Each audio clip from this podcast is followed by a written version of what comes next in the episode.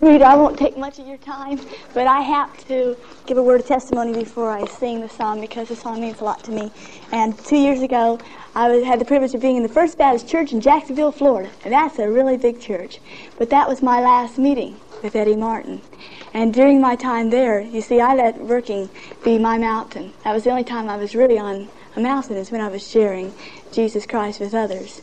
And by the time I had left him and started to Tampa on the plane, I was realized that I was physically and emotionally exhausted. And other people already knew this, but I just wouldn't give up. And by the time I had gotten to Tampa, the people who met me, they took me down to the beach and I went walking and it was nearly nighttime. And the praise the Lord for one thing that I can see is sunsets and I really enjoy them. And you know, as the sun went down, I thought about how Jesus is really in our heart, and He should be our, He's God's Son, and He should be shining in our lives always. And I had so many questions that day of why God would make me stop doing what I love the most. But He showed me that in the valleys, He restores our souls. When I'm low in the spirit, I cry, Lord, lift me up. I want to go higher thee. Oh, but the Lord knows I can't live on the mountain. So he picked out a valley for me. He leads me beside still water. Somewhere in the valley draws me aside to be tested and tried, but in the valley he restoreth my soul. And it's dark as a dungeon, and the sun seldom shines, and I question, Lord, why must this be? But he tells me there's strength in my sorrows, and there's victory in each trial for me. He leads me beside still water. Somewhere in the valley he draws me aside to be tested and tried, but in the valley he restores my soul. Yes, in the valley he restores my soul. 15th chapter of John, if you will.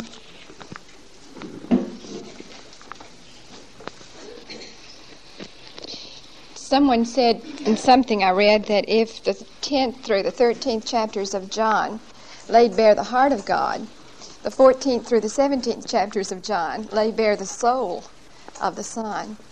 So that ought to give us some insight into what we're in for in the next few chapters.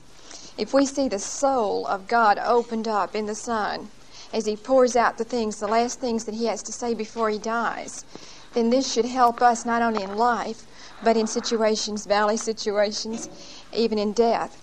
So I want you to keep one thing in mind uh, that's a carryover. We're no chapters and verses. I think we all are aware of this. And so somebody came along later and divided chapter 13 and chapter 14. But everybody was in agreement. Every commentary I read was in agreement that uh, ver- the first few verses of chapter 14 should go with what preceded in chapter 13. So let's just refresh our memories, memories and see what happened in the last of the, the 13th chapter. You remember? Judas had already gone out.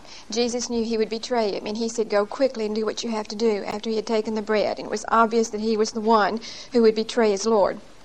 All right, so he goes out, and Jesus says the last things to him, to uh, the, the eleven who were left, and he said, I must go away I'm going away. And where I'm going, you can't come now. This is impossible for you to go with me. This is a walk I must walk alone. This is a cross I must bear alone. And you can't do it now. Your turn will come later.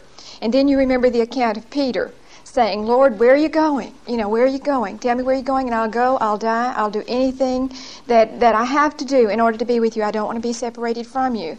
And so, if you recall that in between that and the next um, thing that Peter said, Jesus said, gave them that 11th uh, commandment, the new commandment, that you love one another. And he said, This is something I command you. It's not an option, it's a command. I want to remind you of one thing Jesus never commanded us to do anything that it was impossible for us to do. And so we say it's impossible for us to love like Jesus loved. He would never have commanded that we love one another as I've loved you if it was impossible. So it is possible. We simply have to learn that it's possible through Jesus who lives within us and through us. So it's His love, loving in and through us, that loves uh, each other, like He said for us to love each other. If we don't have that, then that's a failure on our part to allow the Lord to, to live actively in our lives.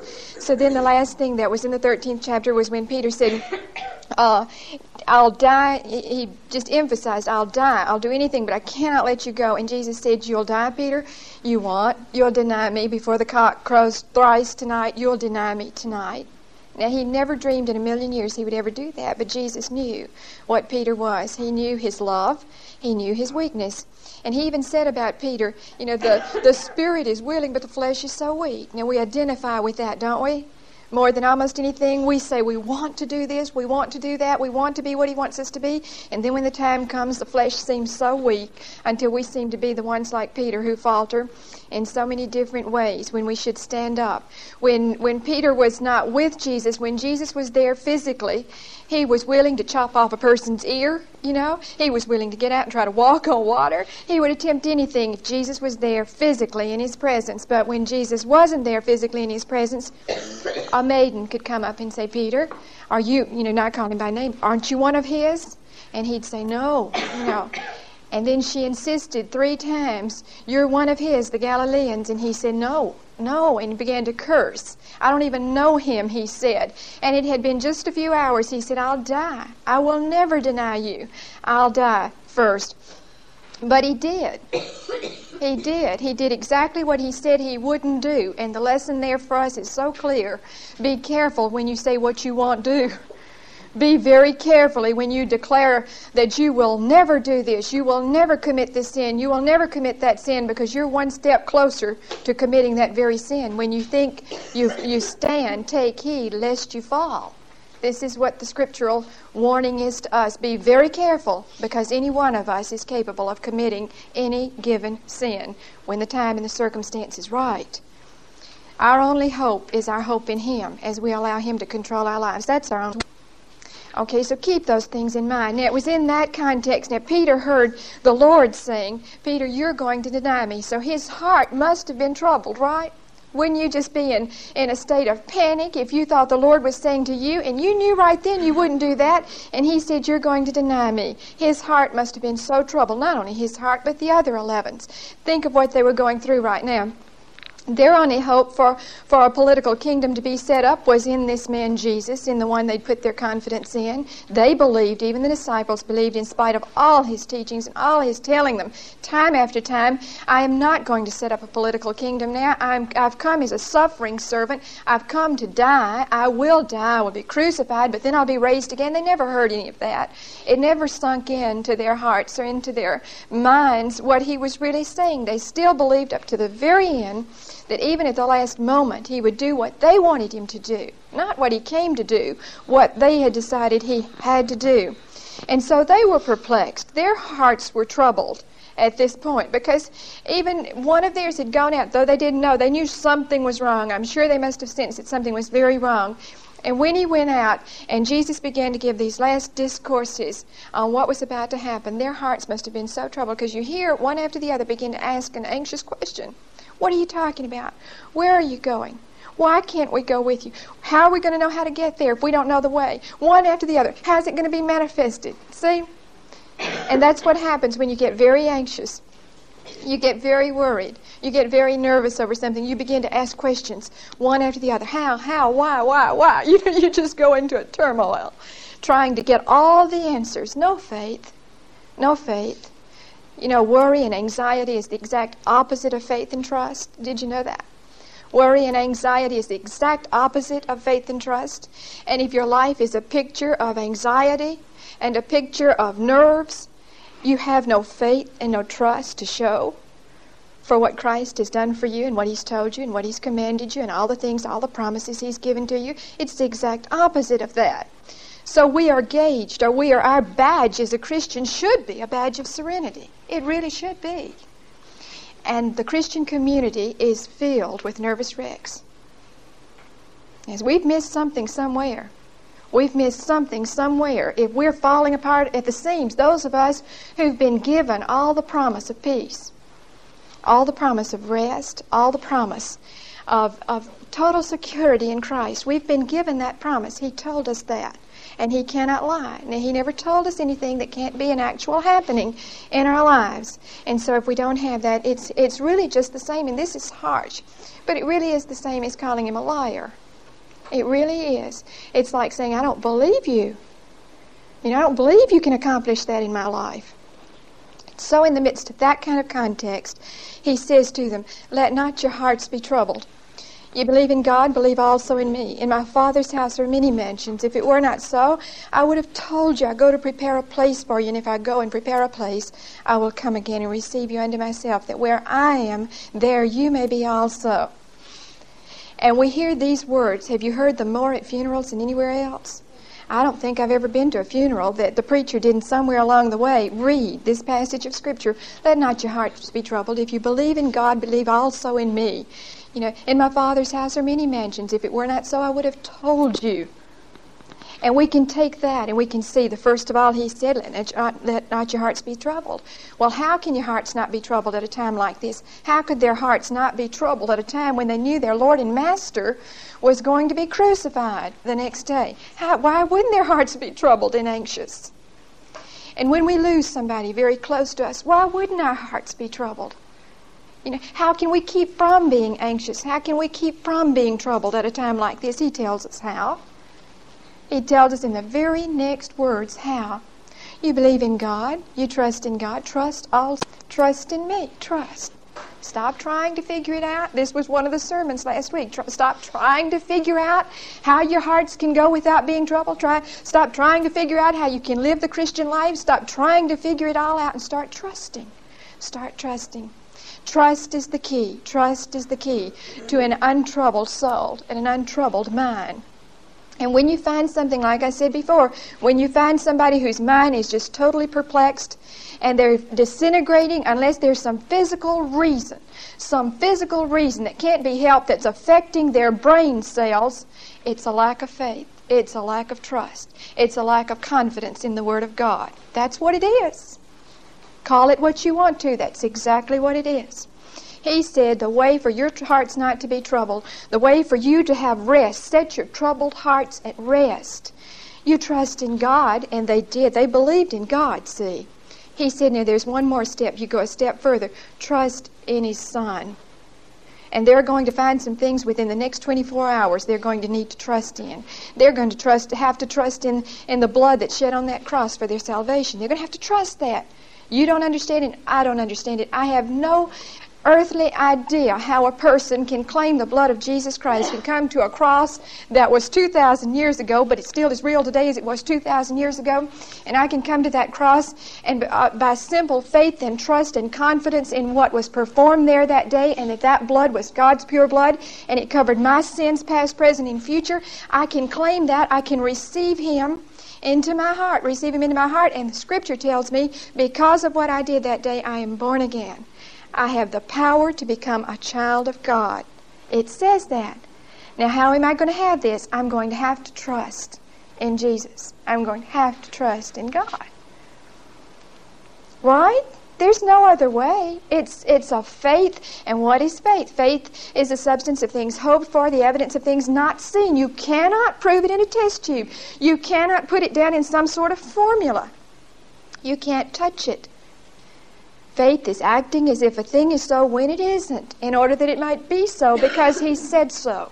Remember, that's brought out every time we turn around now explaining to us what faith is so that we can understand enough with our spiritual insight and spiritual understanding to claim it for ourselves. Faith is acting as if a thing is so when it doesn't seem to even be so. It doesn't even seem to be possible. In order that it might be so because God said so. Now, if He said your troubled hearts can be at rest if you trust in me, then why aren't we trusting in Him so that our troubled hearts can be at rest? We just keep on fretting, fussing, fuming right on through life. We're going to paddle our way if it kills us. We're going to get to heaven. We probably will. If you're born again, there are going to be a lot of born again Christians who are going to just paddle their way until they're just exhausted by the time they get there when He didn't mean for it to be that kind of struggle. He meant for it to be a faith walk through the rest of this life, through this world. It meant He meant for us to go through this with confidence and assurance that He's taking care of our every needs all along the way. That even when we share His His grace and His love with other people, He'll give us the words to do it. We don't even have to fret and fume about that, do we? He'll give us the word of our testimony. He'll give us a peace and a serenity in spite of what the circumstances are. We, I was riding over with Mary and Leela this morning. And Leela was saying, you know, I've, I've never cried. One place I don't cry. We were talking about crying. She said, one place I don't cry is at the funeral of a Christian. And she said, at the funeral of a Christian, I know where they are and I cannot shed tears. And she was sharing, she said, I would cry at my father's funeral because he's not saved. I would cry. But I would not cry if my mother died today because I know she would be delivered from a life of pain she's had on earth. And I was sharing with her that this is a lesson all of us need to learn because just over a year ago, my mother died, and we were very um, children who were raised by a domineering mother, and we were always taught all our lives that we were to. And that's kind of tough to lose a mother. You know, when you know when you've been raised to believe that you can't do without them. You know, but the strange thing happened when she died instead of a panic, instead of fear, instead of tears and all that, all that was rushing through, mine and Laddie's and Debbie's hearts, and this is true, was bless the Lord, O my soul, and all that's within me. Bless his holy name. And that kind of peace, that kind of peace was so contagious. When we got to Brookhaven and she was already dead, and everybody had disintegrated, it seemed like the whole place had fallen apart over my mother, who was a Christian. They were falling apart at the seams, and we walked in with no tears, a smile on our faces, and the whole place it was just like something beautiful happened. You know, when, when at least one person has confidence in what God said was actual. Now, listen to what He said because He tells us right here things that we're going to need to know in order to have a peace like that no matter what happens. He said, Trust in God, trust also in me. It's not enough just to trust in God. There are many people, there are many good people, many people of other religions who are trusting in God. You know, they believe God is, is a, an actual supreme being, but they leave the Son out of it. See, they leave the necessity uh, of trust in the Son out of it, and they'll have no permanence as far as eternity is concerned, and they'll have no rest while they're here. It says, There are many dwelling places in my Father's house. The picture here is, is not so much of, of our getting to heaven, and there's a Biltmore mansion for each one of us. If you've been to North Carolina and you've seen the Biltmore mansion, you know, King Ludwig's castle is probably not what the design is for us when we get to heaven. It's more like the Father's house. The Father's house is heaven, heaven is the Father's house. And when we get there, it's more like one splendid apartment complex, one splendid apartment building with many, many abiding places, many resting places within that one big splendid apartment building. And we're all going to be together in the Father's house. See? We're not going to be separated, each one of us with, our own big mansion. We're all going to be together in the Father's house. And you know what it is when you go home for Christmas to the Father's house? You know what it's like? And you go in, oh, what a welcome. Boy, I don't care whether you live 10 miles away, 100 miles away, 1,000 miles away, each child who comes home has arms opened up for them and they're so welcome. The father's so glad to see them, the mother's so glad to see them. You know, the parents are just thrilled that the children have come home.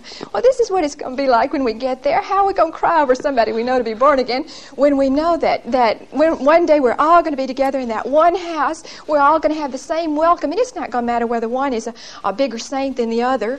It's not going to matter when we get to the Father's house, because if you use an earthly analogy, and the heavenly analogy is always much better than the earthly, when we go home, it doesn't matter which of the children accomplished more in life. It doesn't really matter to my parents. And I, even go back to my grandmother, who had more children than, than mother did and was more, more spiritual than my mother was. And I remember that it seemed like when we got to my grandmother's house, it seemed like her arms were open wider for the one who had the toughest time. you know, for the one who didn't accomplish very much, who seemed to be the black sheep of the family. And it seemed like she took special pains and went to special kinds of, of lengths to open those arms wider and make them know that if of all the places in this world they were loved, it was at her mo- their mother's house. Their mother accepted them like they were. And when they were welcomed in with open arms. All right, here's the picture. We don't know a lot about heaven. Jesus said a lot more, more about how to get to heaven than he did about heaven itself. So you just have to fill in a few places in between if you really want to, to try to get some insight. He told us in here it's like a big father's house. We're all welcomed into the father's house. He told us that it's a prepared place, right? Go to prepare a place for you. It's a prepa- it's a place. It's not a state of mind, a state of, of some kind of thing that some people say. It's a prepared place, and it's prepared by Jesus. We know that much. And we know Jesus is going to be there, and that's heaven, right? If we know anything at all, no matter what it is or what it isn't, if Jesus is there and we're going to be with Him forever, it's heaven. It's heaven, and that's enough for me. That's enough for you. And I remember the other night when Leela was sharing a testimony, and she said, "When we, the thrill of my getting to heaven is going to be that Jesus' face is the first one I see clearly, that's beautiful. That's fantastic because that's the first time any of us are going to see His face clearly, you know, with eyes that really are open to take in the beauty and the glory of the Son of God. That's the first time for all of us, Leela. You may see Him for the first time, you know, like physical eyes or something, but we'll see Him in His fullness too. And that's heaven. That's heaven. The closer you get to Him on the earth, the closer you are to heaven. I don't care whether you're 15 or 20 or 40 or 90 or 100. I don't care how old you are. The closer you get to Him, if you're very close to Him very early age, you're that close to heaven. You're that much closer because heaven is Jesus. Heaven is where Jesus is. It's a place, it's a prepared place, it's prepared by Jesus. And He says, if it were not so, I would have told you. And there's one thing you cannot say about Jesus He never left anybody wondering about it. He told them the facts. He didn't whitewash it. He didn't make it easy. I wish we were more like that today. He said to them, If you follow me, you will deny yourself. You will take up a cross. If you follow me, you give up your life and you take my life on you. And, and like Paul said, I'm crucified with Christ. I'm crucified to self. Nevertheless, I live, yet not I, but Christ lives in me. You really live. The first time you ever live is the time you really do away with self, allow the, the Holy Spirit to crucify self, and you live in Christ, and His life through you is what really lives. And he said, You know, the, the important thing for you to understand is that I never made this sound like it was going to be a bed of roses if you followed me. It's gotten to where it seems like a bed of roses, doesn't it? And I think what happened all the way through the early, the beginning of the early church, they understood more of what Jesus was saying all through those years. They knew what persecution was like. They knew what it was to lose family and job and home and, and everything for the sake of Christ and to give everything up to follow Him. And things happened when that happened. Things that that world, known world, was turned upside down for Christ. And then somebody named Constantine came along and made it popular to become a Christian, to become a member of a church. Do you know that's when it all happened? When Constantine became a Christian emperor in Rome, and he said, Now everybody join the church. And there were no demands put on them. It was just a popular thing to do. And ever since then, we've made it so easy for people to join a church. We really have. There's been no cross to take up no cross to bear. And we go right along living in the world like we were never separated at all from it. And that's the reason we're not turning even a community upside down for Christ. We're not.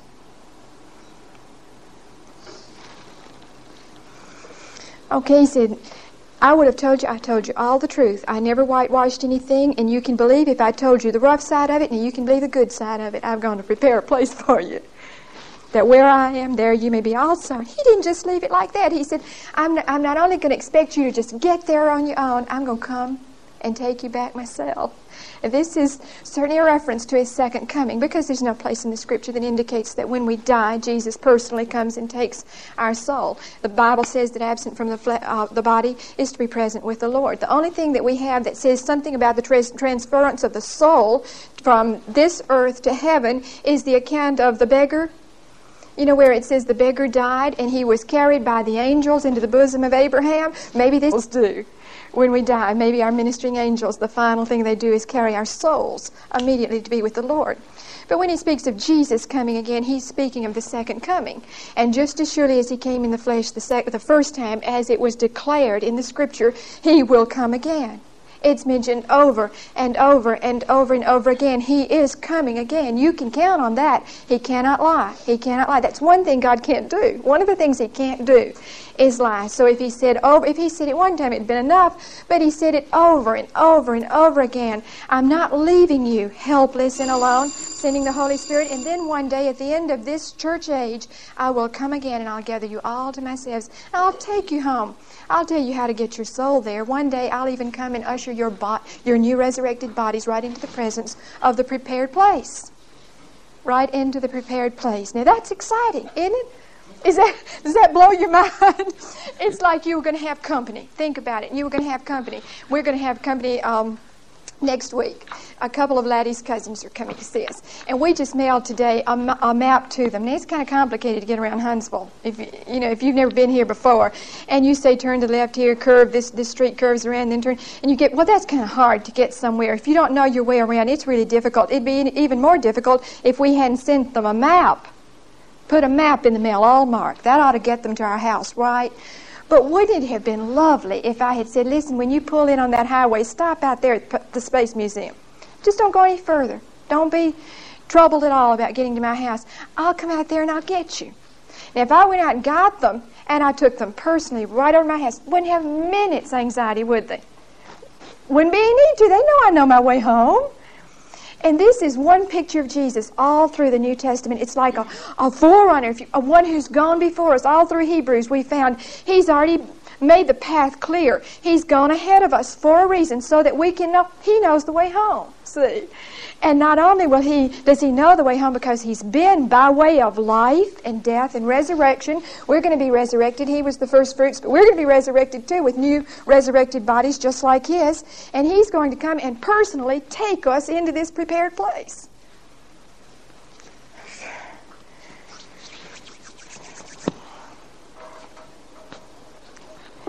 And you know what? All this time, all this time that He's preparing this place for us, do you know the thing that's happening? Not only is He interceding on our behalf, preparing the place, He's yearning for us to be with Him. Do you know the scripture tells us that his heart is yearning all this time he's allowing us to live here because there's a job to be done. And we're the ones, we're the only ones he has to do that job as he lives in us and through us to reach so many more people. He, his desire, his plan would be that everybody would receive this gift of salvation and live with him forever and ever. But the only way it can be done right now is if we carry out that commission, that command he gave us, and we share that with enough people so enough can understand and come to know him in a personal way. He loves the people who are lost right now enough to leave us here, even though his heart's yearning for us to be with him. That's love. If that isn't love, though he would give anything in the world to have us with him. He loves us that much. Now, I don't understand that. If you understand that, I wish you'd explain it to me. But the Bible says he loves every child of his so much that his heart is yearning for them to be with him. He, that's the reason he yearns so much for us to be in daily fellowship with him. In daily fellowship with him, because that's, that's the fellowship that he needs so much. That's what we were all created for in the beginning, was to have fellowship with God. And so we need to make sure that all this time we're here and He's there and he's, His Spirit is living in and through us. We need to make sure that at least His heart is satisfied in that we are having that daily communion and that daily fellowship with Him. That's so important to Him. Couldn't we do that much for Him? While He's preparing a place for us and going to come again to get us one day. All right, Thomas said, in the midst of all this, now can you imagine how these disciples must put yourself there. Just this, and your your mind still wants him to stay. Your mind still thinks he's going to set up this kingdom, and he keeps talking about going away. And every now and then, somebody interrupts his discourse with the question. And here's Thomas. It's one thing I admire about Thomas. If he had a doubt, he never kept it to himself and acted like he knew all about it. He never sat there and pretended to be a person full of faith and full of trust. He didn't do that.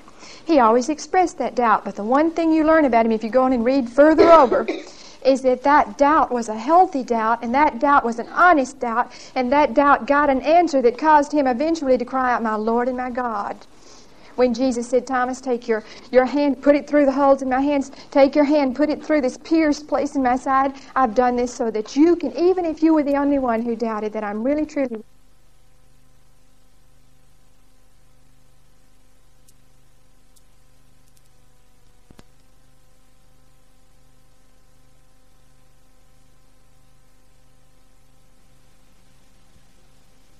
I've done, gone to this length to keep the scars so you can prove to yourself tangibly that I am really truly alive. Thomas never did put his hand in the holes. He never did thrust his hand through that side. He cried out, My Lord and my God. And so his honest doubt led him to a place of surrender to the Lordship of Christ. It doesn't matter if you doubt a little bit. As long as that doubt is healthy enough to reach out and search and seek for truth, and then to accept it when you get it. Did you know that's the only way we ever find is when we seek and search. But every honest seeker, every honest doubter is going to be rewarded. Is going to be rewarded with faith and answers to what they're honestly seeking. It's much better to speak out than it is to just sit there and piously, smugly act like you, you know, have it all together when inside your soul is in turmoil because you don't understand anything and you're miserable, but you never let anybody else know it this, and, and I hadn't even thought about this, but this came to my mind. It was a brother in law who was dying of cancer, and I went to stay a week with him, and we stayed up one night till 4 o'clock in the morning. And, and anybody who knows me knows how I go to sleep at 9 o'clock. I want y'all all to get that. I stayed up till 4 o'clock in the morning reading scripture to him. He just wanted to hear. He said, the first thing he said was read. And I was a new Christian. Y'all have to remember this. You know, we worry, new Christians worry because we don't know anything. And we, see, we don't trust. The Lord said, I'll give you everything you need. You just surrender. That's all he ever asked. I'll give you all that you need to answer whatever comes along and to meet needs when they come upon you. Well, I, I didn't have enough sense not to trust that the Lord would show us was because I didn't know the scripture. And he did. We came to places in the scripture. I had at least researched out, taken a little thing, and found out where comfort, you know, heaven, everything I could find on death, everything I could find on anything. So I had them marked. That's okay. The power's in the Word. It doesn't matter if we have them marked. If you know ahead of time you're going to need them. And so he said, through that, the course of that evening, we read one passage after the other. And he, I said, Sonny, why don't you talk to your minister? He knows so much more about it than I do.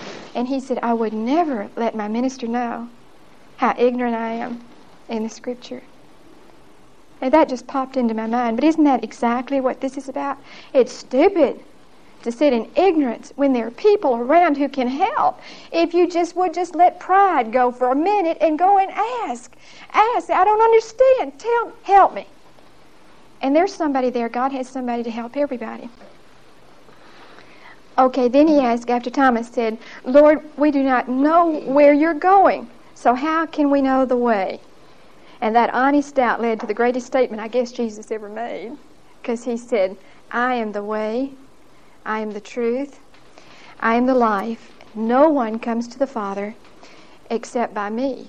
Now, I want us to take that for a minute and listen very carefully to what he said because speaking to a Jewish community, they would have understood maybe a little more than we understand today because we're looking, we're looking back. We understand, we've got a lot more going for us because we see what's happened after this, and they didn't. A lot more than our confusion today as we look back on it. We have it all recorded in the Bible and everything. We have so much more going for us than they did. And Jesus kept talking about going away, and I'm going to show you the way, and where I'm going, you can come. His immediate thought was if you're going somewhere we don't know where you are, how are we going to know the way? Now, all through the Old Testament, if you read carefully, one after the other, the psalmist, Isaiah, one after the other would say, uh, Show me thy way. You know, I want to walk in your way. Show me the way, and I'll walk in it. All the way through the Old Testament, it's one after the other reference to the way, the way, the way. Reveal thy way unto me, O Lord, and show me, and I'll walk in it. This was something they understood when they spoke of the way. It was something they needed as far as God was concerned. and the truth all the way through the Old Testament. He would say one time after the other, one after the other. Saint of God would say to him, Show me that truth, open that truth, reveal that truth to me, and I'll act upon it. And one after the other would say, Life, life, that life that only God can give. This is what I need. So all of these three things were things that the Jewish community was familiar with as far as their search was concerned. And Jesus said, I am the way. You've looked for the way all the, all the time. You said, Show me, show me your way, God, and I'll accept it. I'll walk in it. I am the way. You walk in me if you want to please the Father, if you want to get to the Father. He would say, You've wanted to know the truth and you've known it in part. I'm the fullness of truth. I'm the source of truth. If you want truth, you must come to me. There's no other place to go. And then he would say, I am not only the, a life or a way, a truth, a life. I'm the life. The only life anybody can have is in me. Connie's about to burst the other I ams, the great I ams. I am, put God in that place. God is the way, the truth, and the life, but God in the Son. And you must keep that in mind. And I want, want to share one thing with you that, that I've been hanging on to, and you don't know how this has burned my fingers for about a month now because I cut it out a month ago knowing we were going to come to this pretty shortly, and I've had to hold on to it and not use it until today. It's Dear Abby's column. Do you read Dear Abby's column? Maybe you ran across this, but it just nearly killed me when I read it. Listen to what it said Dear Abby, I would like to tell Philadelphia, whose Jewish cousin passed away, not to worry about whether she goes to heaven or not. As a good person, her goodness will precede her no matter where she goes. I came across an article by Reverend in which he said Adolf Eichmann had a better chance get, of getting to heaven than his millions of victims because he believed in Jesus. I cannot imagine myself being in heaven with Eichmann and his co murderers. If believing in Jesus is the only condition to getting into heaven, I refuse to go there. Signed herself Connecticut Christian, and my mind, I had to pick myself up off the floor. Signed herself Connecticut Christian. She's no more a Christian than Adolf Eichmann probably was.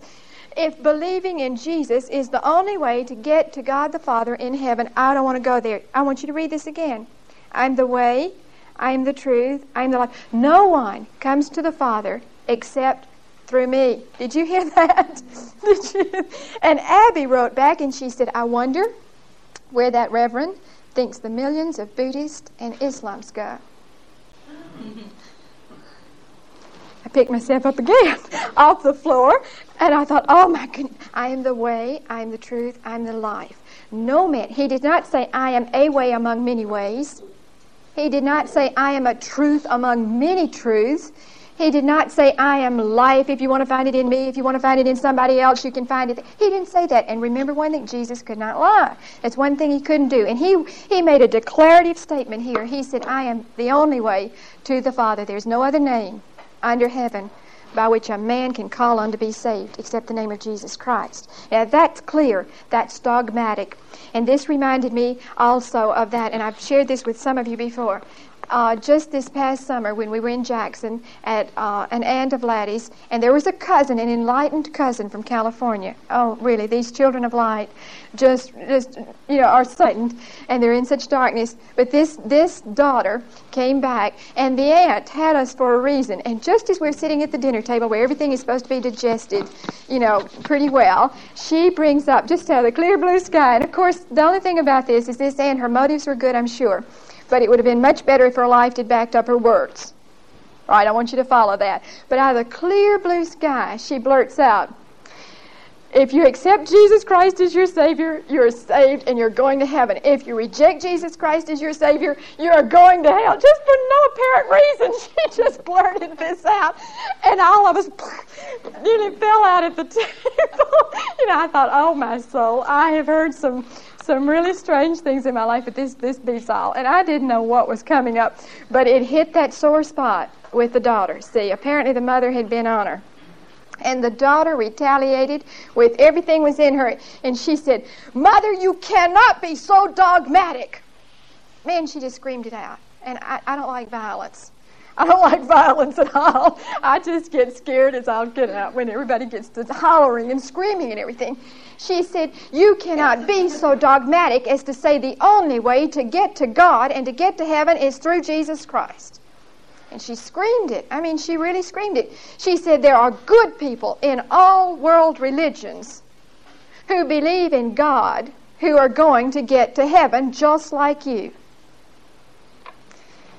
Well, can you sit there? You know, because the, the mother was not going to be able to accomplish anything, right? She'd already severed any, any possibility. And I knew, I knew there was nobody else at the table, Laddie, but Laddie wouldn't get into a, a thing like that. He's too sane and sensible. So that left me. That really left dumb, stupid Rita. and there was no way to just let it go. And I think she, I think she respected me enough to listen to me if I could do it softly, kindly, you know, and in love. So I, I prayed first, very silently, and then I said, Joanne, your mother is not making a dogmatic statement. That statement was made by Jesus, and he was very dogmatic. And I said, what he said was that he was the way, the truth, the life, and nobody comes to the Father unless they come by him. That's dogmatic. But Jesus had the right to be dogmatic because he was not only creator, he was redeemer. And no matter what we are caused or are brought to believe in this world, as the devil stalks around saying, Children of light, you've been enlightened, everybody's going to get there one day by virtue of the fact that they're good, by virtue of the fact they're a member of a church, by virtue of many, many facts, that doesn't null and void what he said. He said, You come through me, or you don't come at all.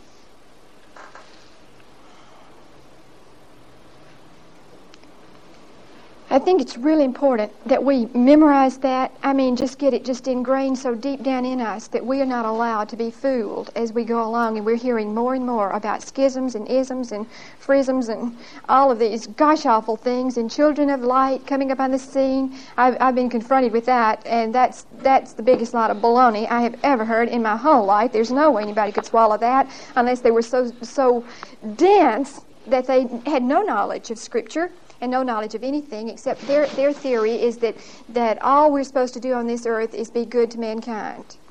And if we're real good to mankind, it doesn't matter whether there's life, they're not sure there's life after death, but whether there is or isn't, we've accomplished what we were here for if we're good. Ridiculous? All right, we go back to this statement. Jesus said, I am the way. Now, now, try to understand what they're going through because all they're seeing at this minute is by this statement that Jesus made is simply this that that his way leading to a cross the next day. Remember that. Try to understand what they're going through. His way was leading to a cross. His truth was rejected by all the religious leaders of his time. Try to keep that in mind. And his life, his life had, had not really seemed to count for very much while he was here. He'd been, it was going to be snuffed out in a few hours, and they couldn't see any of the truth behind this statement. But he said, This is the only way you're going to get to the Father is by me. Now, now Philip answers next, and he said, If you knew me, you would, Jesus said, if you knew me, you would know my Father too. And when he speaks of know, he means by experience. To know the Father by experience through the Son. From now on, you do know him, you've seen him. And Philip asked, he said, You've seen the Father, is what he said. And Philip said, Show us the Father, and we ask no more. All he wanted, to, all he said, just give me some kind of tangible thing. Give me a miracle. Produce the Father. Produce the Father right here, and I'll believe. And he said, Lord, show us the Father, and we ask nothing more than something tangible. And Jesus answered, Have I been all this time with you, Philip, and you still do not know me? Anyone who has seen me has seen the Father, and you still do not know that? You still don't know me? Anyone who has seen me has seen the Father. And then how can you say, Show us the Father? Do you not believe that I am in the Father and the Father in me? I am not myself the source of the words I speak. It's the Father who dwells in me doing his own work. Believe me when I say that I am in the Father and the Father in me, or else accept the evidence of the, the evidence of the deeds themselves. And he's saying very simply here, Philip, if you had understood anything I said to you in three and a half years, I have said the Father and I are one. There are three personalities within the Godhead, but there's one God, one God, three personalities within the Godhead. None acts separately without the other's approval. And the authority of the other. All three work together, all the way from Old Testament through New Testament to today. Out in the future, they all work together. None goes off on his own and does what he please, pleases.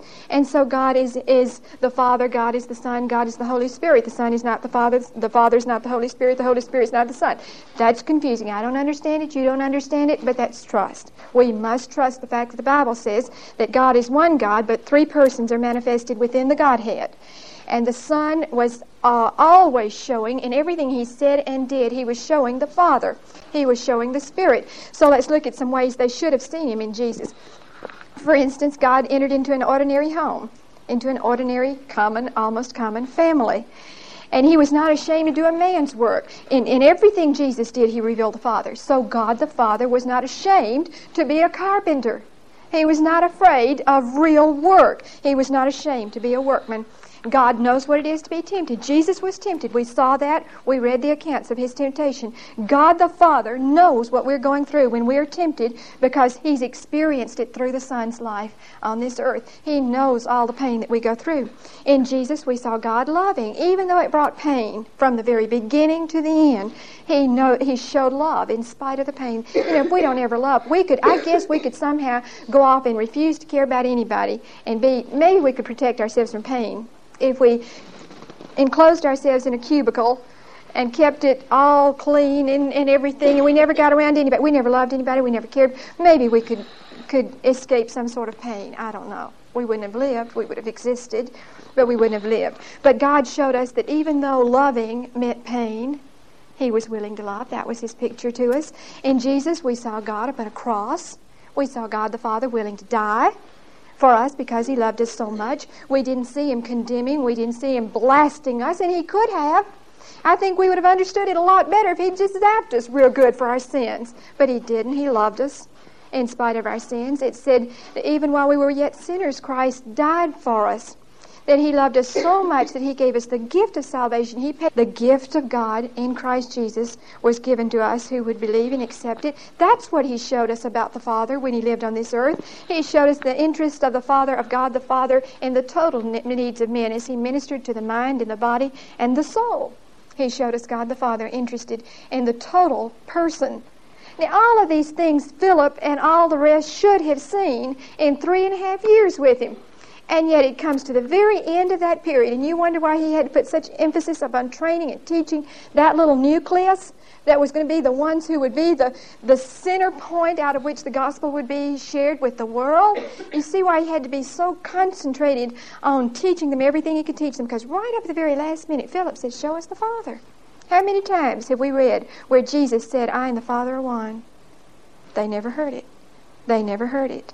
And nobody contradicted Philip here. Nobody jumped up and said, Oh, Philip, don't you know Jesus said God was, he was, the Father were one. He was acting in accordance with the Father's will all the way through. Nobody understood that.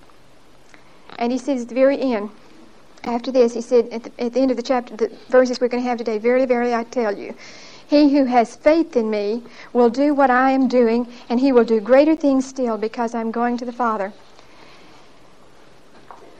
uh, greater things because I'm going to the Father. Indeed, anything you ask in my name, I will do, so that the Father may be glorified in the Son. If you ask anything in my name, I will do it. Now, let's take that just for a minute, and then we'll be through. He said, I tell you, those after I'm gone away to the Father, greater things will be done than even have been done with me here in the flesh. All the miracles he's performed and everything like that, it sounds ridiculous that he would say greater things than these would be done. He wasn't talking about miracles. He was not talking about the miracles like the feeding of the 5,000. Not one other person has ever done that, right? Have you ever heard of anybody taking a few fishes and barley loaves and feeding 5,000?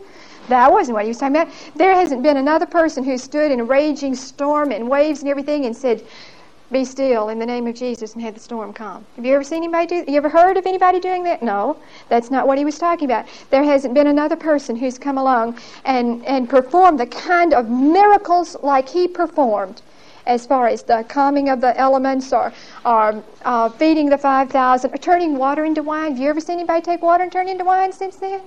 Not another person we know of has turned water into wine. So that's not what he was talking about. What he was talking about and his purpose for coming was to reveal the Father.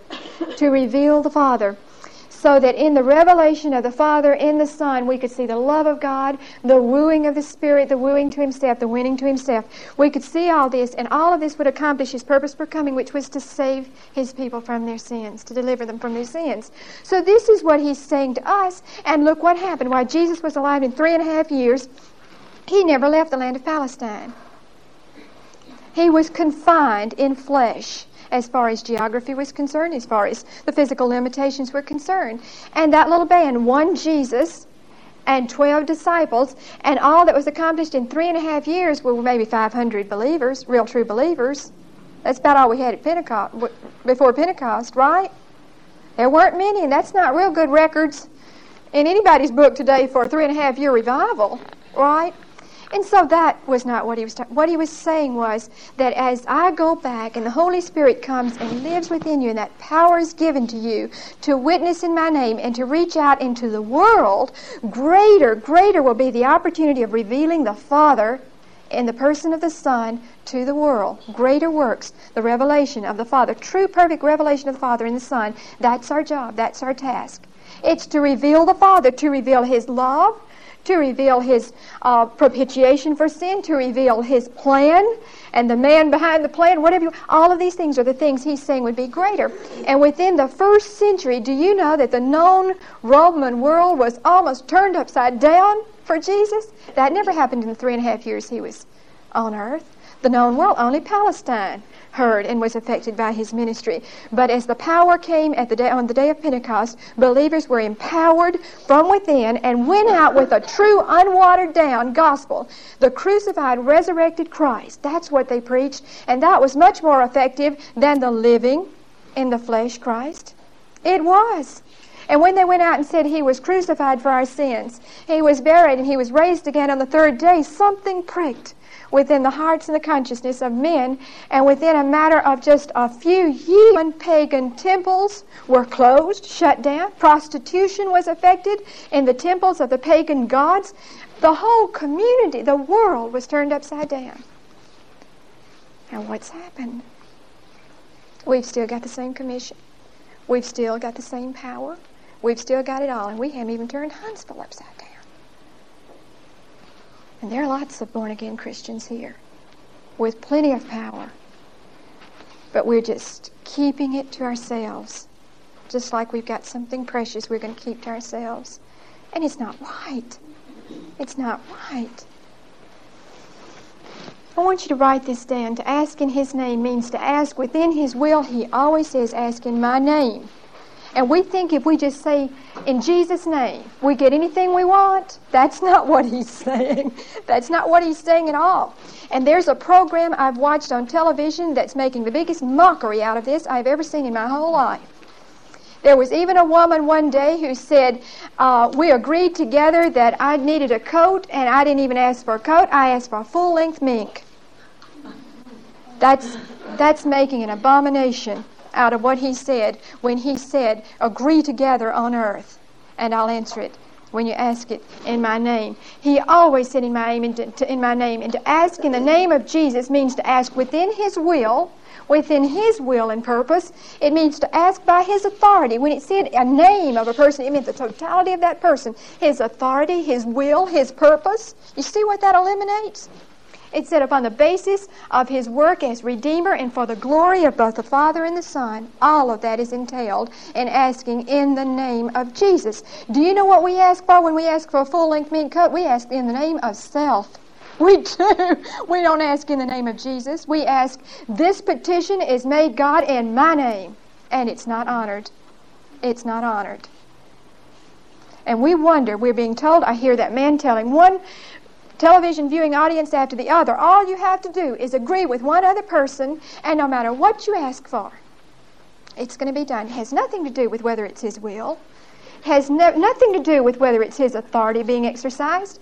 It has nothing to do with anything, and it'll cause the biggest mess among the television viewing audience than you've ever seen in your whole life.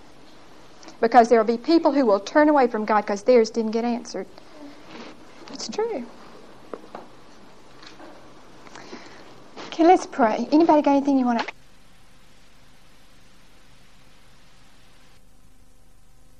I've done gone to this length to keep the stars so you can prove to yourself tangibly that I am really truly alive. Thomas never did put his hand in the holes. He never did thrust his hand through that side. He cried out, My Lord and my God. And so his honest doubt led him to a place of surrender to the Lordship of Christ. It doesn't matter if you doubt a little bit.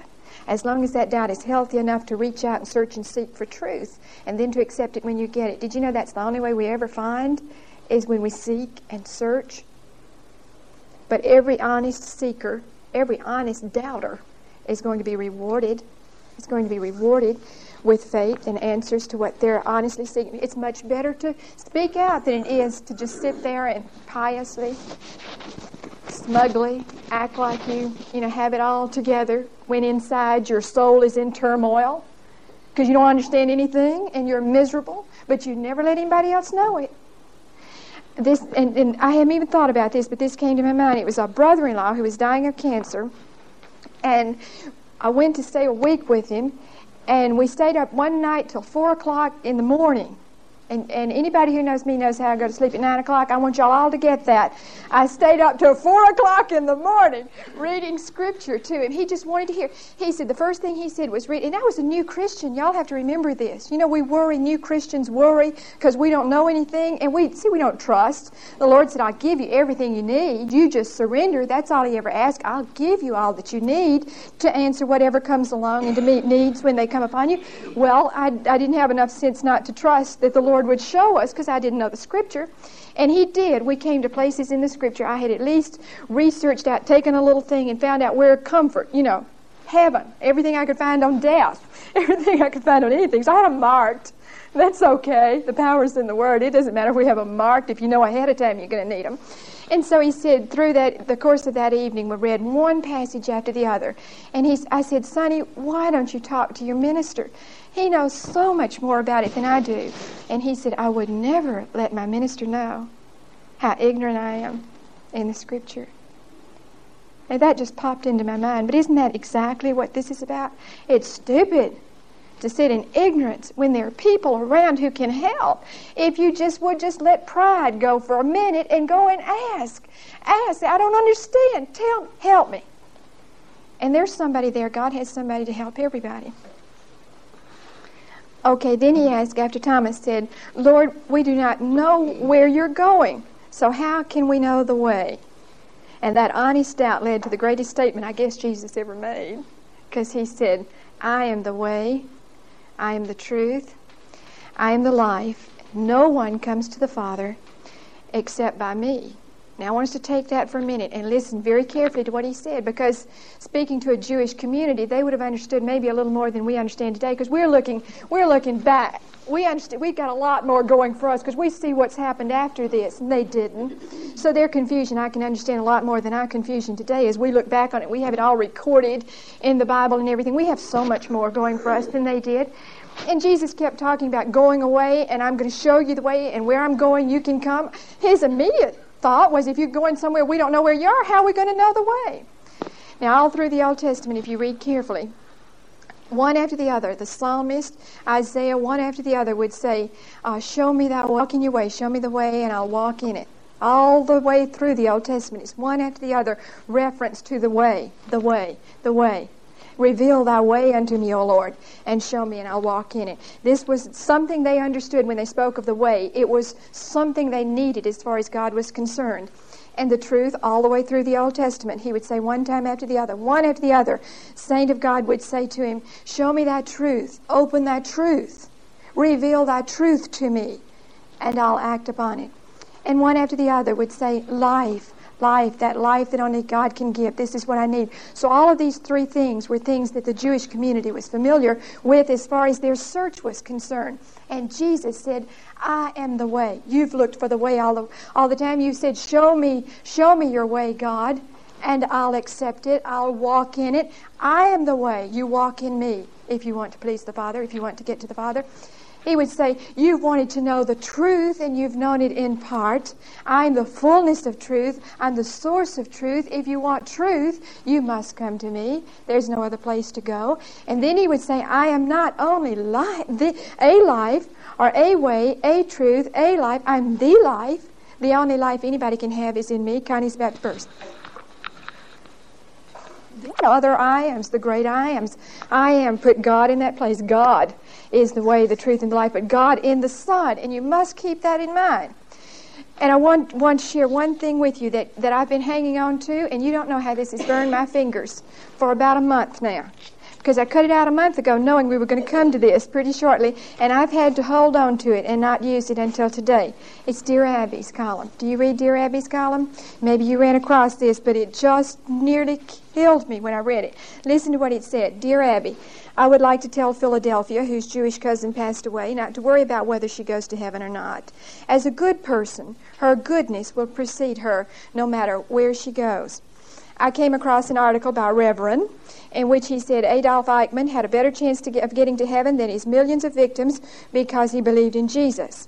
I cannot imagine myself being in heaven with Eichmann and his co murderers. If believing in Jesus is the only condition to getting into heaven, I refuse to go there. Signed herself Connecticut Christian, and my mind, I had to pick myself up off the floor. Signed herself Connecticut Christian. She's no more a Christian than Adolf Eichmann probably was. If believing in Jesus is the only way to get to God the Father in heaven, I don't want to go there. I want you to read this again. I'm the way, I am the truth, I am the life. No one comes to the Father except through me. Did you hear that? Did you? And Abby wrote back and she said, I wonder where that reverend thinks the millions of Buddhists and Islams go. I picked myself up again off the floor, and I thought, oh my goodness, I am the way, I am the truth, I am the life. No man, he did not say, I am a way among many ways. He did not say, I am a truth among many truths. He did not say, I am life. If you want to find it in me, if you want to find it in somebody else, you can find it. He didn't say that. And remember one thing Jesus could not lie. That's one thing he couldn't do. And he, he made a declarative statement here. He said, I am the only way to the Father. There's no other name under heaven by which a man can call on to be saved except the name of Jesus Christ. Now that's clear, that's dogmatic. And this reminded me also of that, and I've shared this with some of you before uh, just this past summer when we were in Jackson at uh, an aunt of Laddie's, and there was a cousin, an enlightened cousin from California. Oh, really? These children of light just, just you know, are something else because they've been so enlightened and they're in such darkness. But this this daughter came back, and the aunt had us for a reason, where everything is supposed to be digested, you know, pretty well. She brings up just out of the clear blue sky, and of course, the only thing about this is this aunt, her motives were good, I'm sure but it would have been much better if her life had backed up her words. Right, I want you to follow that. But out of the clear blue sky, she blurts out, if you accept Jesus Christ as your Savior, you're saved and you're going to heaven. If you reject Jesus Christ as your Savior, you are going to hell. Just for no apparent reason, she just blurted this out. And all of us nearly fell out at the table. you know, I thought, oh, my soul, I have heard some some really strange things in my life, but this, this beats all. And I didn't know what was coming up, but it hit that sore spot with the daughter. See, apparently the mother had been on her. And the daughter retaliated with everything was in her. And she said, Mother, you cannot be so dogmatic. Man, she just screamed it out. And I, I don't like violence. I don't like violence at all. I just get scared as I'll get out when everybody gets to hollering and screaming and everything. She said, You cannot be so dogmatic as to say the only way to get to God and to get to heaven is through Jesus Christ. And she screamed it. I mean, she really screamed it. She said, There are good people in all world religions who believe in God who are going to get to heaven just like you. Well, can you sit there? You know, because the, the mother was not going to be able to accomplish anything, right? She'd already severed any, any possibility. And I knew, I knew there was nobody else at the table, but Laddie, but Laddie wouldn't get into a, a thing like that. He's too sane and sensible. So that left me. That really left dumb, stupid Rita. and there was no way to just let it go and I think she I think she respected me enough to listen to me if I could do it softly, kindly, you know, and in love. So I, I prayed first, very silently, and then I said, Joanne, your mother is not making a dogmatic statement. That statement was made by Jesus, and he was very dogmatic. And I said, what he said was that he was the way, the truth, the life, and nobody comes to the Father unless they come by him. That's dogmatic. But Jesus had the right to be dogmatic because he was not only creator, he was redeemer. And no matter what we are caused or are brought to believe in this world, as the devil stalks around saying, Children of light, you've been enlightened, everybody's going to get there one day by virtue of the fact that they're good, by virtue of the fact they're a member of a church, by virtue of many, many facts, that doesn't null and void what he said. He said, You come through me, or you don't come at all.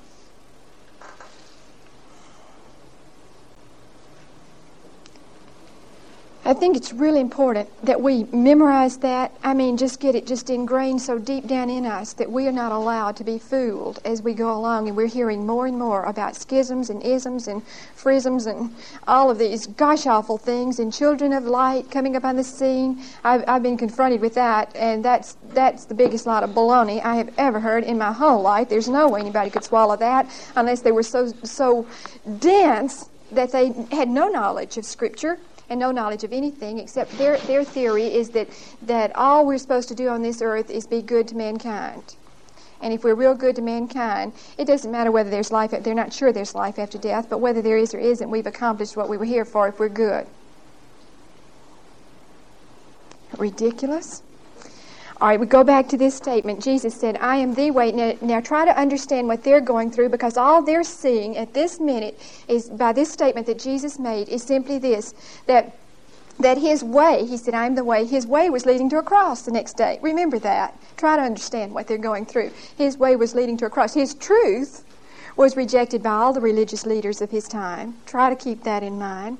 And his life his life had, had not really seemed to been, it was going to be snuffed out in a few hours, and they couldn't see any of the truth behind this statement.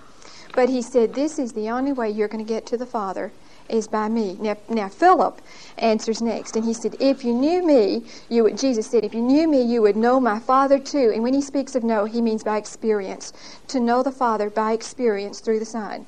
From now on, you do know him, you've seen him. And Philip asked, he said, You've seen the Father, is what he said. And Philip said, Show us the Father, and we ask no more. All he wanted to, all he said, just give me some kind of tangible thing. Give me a miracle. Produce the Father. Produce the Father right here, and I'll believe. And he said, Lord, show us the Father, and we ask nothing more than something tangible. And Jesus answered, Have I been all this time with you, Philip, and you still do not know me? Anyone who has seen me has seen the Father, and you still do not know that? You still don't know me? Anyone who has seen me has seen the Father. And then how can you say, Show us the Father? Do you not believe that I am in the Father and the Father in me? I am not myself the source of the words I speak. It's the Father who dwells in me doing his own work. Believe me when I say that I am in the Father and the Father in me, or else accept the evidence of the, the evidence of the deeds themselves. And he's saying very simply here, Philip, if you had understood anything I said to you in three and a half years, I have said the Father and I are one. There are three personalities within the Godhead, but there's one God, one God. Three personalities within the Godhead. None act separately without the other's approval and without the authority of the other. All three work together, all the way from Old Testament through New Testament to today. Out in the future, they all work together. None goes off on his own and does what he pleases pleases. And so God is, is the Father, God is the Son, God is the Holy Spirit. The Son is not the Father, the Father is not the Holy Spirit, the Holy Spirit is not the Son. That's confusing. I don't understand it, you don't understand it, but that's trust. We must trust the fact that the Bible says that God is one God, but three persons are manifested within the Godhead. And the Son was uh, always showing, in everything he said and did, he was showing the Father. He was showing the Spirit. So let's look at some ways they should have seen him in Jesus. For instance, God entered into an ordinary home, into an ordinary, common, almost common family. And he was not ashamed to do a man's work. In, in everything Jesus did, he revealed the Father. So God the Father was not ashamed to be a carpenter. He was not afraid of real work. He was not ashamed to be a workman. God knows what it is to be tempted. Jesus was tempted. We saw that. We read the accounts of his temptation. God the Father knows what we're going through when we're tempted because he's experienced it through the Son's life on this earth. He knows all the pain that we go through. In Jesus, we saw God loving, even though it brought pain from the very beginning to the end. He know he showed love in spite of the pain. You know, if we don't ever love, we could. I guess we could somehow go off and refuse to care about anybody and be. Maybe we could protect ourselves from pain if we enclosed ourselves in a cubicle and kept it all clean and, and everything, and we never got around anybody. We never loved anybody. We never cared. Maybe we could could escape some sort of pain. I don't know. We wouldn't have lived. We would have existed, but we wouldn't have lived. But God showed us that even though loving meant pain, he was willing to love. That was his picture to us. In Jesus, we saw God upon a cross. We saw God the Father willing to die for us because he loved us so much. We didn't see him condemning, we didn't see him blasting us, and he could have. I think we would have understood it a lot better if he'd just zapped us real good for our sins. But he didn't. He loved us in spite of our sins. It said that even while we were yet sinners, Christ died for us that He loved us so much that He gave us the gift of salvation. He paid the wages of our sins. The gift of God in Christ Jesus was given to us who would believe and accept it. That's what He showed us about the Father when He lived on this earth. He showed us the interest of the Father, of God the Father, in the total needs of men as He ministered to the mind and the body and the soul. He showed us God the Father interested in the total person now, all of these things Philip and all the rest should have seen in three, and yet it comes to the very end of that period, and you wonder why he had to put such emphasis upon training and teaching that ones who would be the, the center point out of which the gospel would be shared with the world. You see why he had to be so concentrated on teaching them everything he could teach them, because right up at the very last minute, Philip said, Show us the Father. How many times have we read where Jesus said, I and the Father are one? They never heard it. They never heard it. And nobody contradicted Philip here. Nobody jumped up and said, Oh, Philip, don't you know Jesus said God was, He was, the Father were one. He was acting in accordance with the Father's will all the way through. Nobody understood that. And he says at the very end, after this, he said at the, at the end of the chapter, the verses we're going to have today, Verily, verily, I tell you, he who has faith in me will do what I am doing, and he will do greater things still because I'm going to the Father uh, greater things because I'm going to the Father. Indeed, anything you ask in my name, I will do, so that the Father may be glorified in the Son. If you ask anything in my name, I will do it. Now, let's take that just for a minute, and then we'll be through. He said, I tell you, those after I'm gone away to the Father, greater things will be done than even have been done with me here in the flesh. All the miracles he's performed and everything like that, it sounds ridiculous that he would say greater things than these would be done. He wasn't talking about miracles. He was not talking about the miracles like the feeding of the 5,000. Not one other person has ever done that, right? Have you ever heard of anybody taking a few fishes and barley loaves and feeding 5,000? That wasn't what he was talking about. There hasn't been another person who stood in a raging storm and waves and everything and said, be still in the name of Jesus and had the storm calm. Have you ever seen anybody do You ever heard of anybody doing that? No. That's not what he was talking about. There hasn't been another person who's come along and, and performed the kind of miracles like he performed as far as the calming of the elements or, or uh, feeding the 5,000 or turning water into wine. Have you ever seen anybody take water and turn it into wine since then? Not another person we know of has turned water into wine. So that's not what he was talking about. What he was talking about in his purpose for coming was to reveal the Father. to reveal the Father so that in the revelation of the Father in the Son, we could see the love of God, the wooing of the Spirit, the wooing to Himself, the winning to Himself. We could see all this, and all of this would accomplish His purpose for coming, which was to save His people from their sins, to deliver them from their sins. So this is what He's saying to us, and look what happened. While Jesus was alive in three and a half years, He never left the land of Palestine. He was confined in flesh as far as geography was concerned, as far as the physical limitations were concerned. And that little band, one Jesus and 12 disciples, and all that was accomplished in three and a half years were maybe 500 believers, real true believers. That's about all we had at Pentecost, before Pentecost, right? There weren't many, and that's not real good records in anybody's book today for a three and a half year revival, right?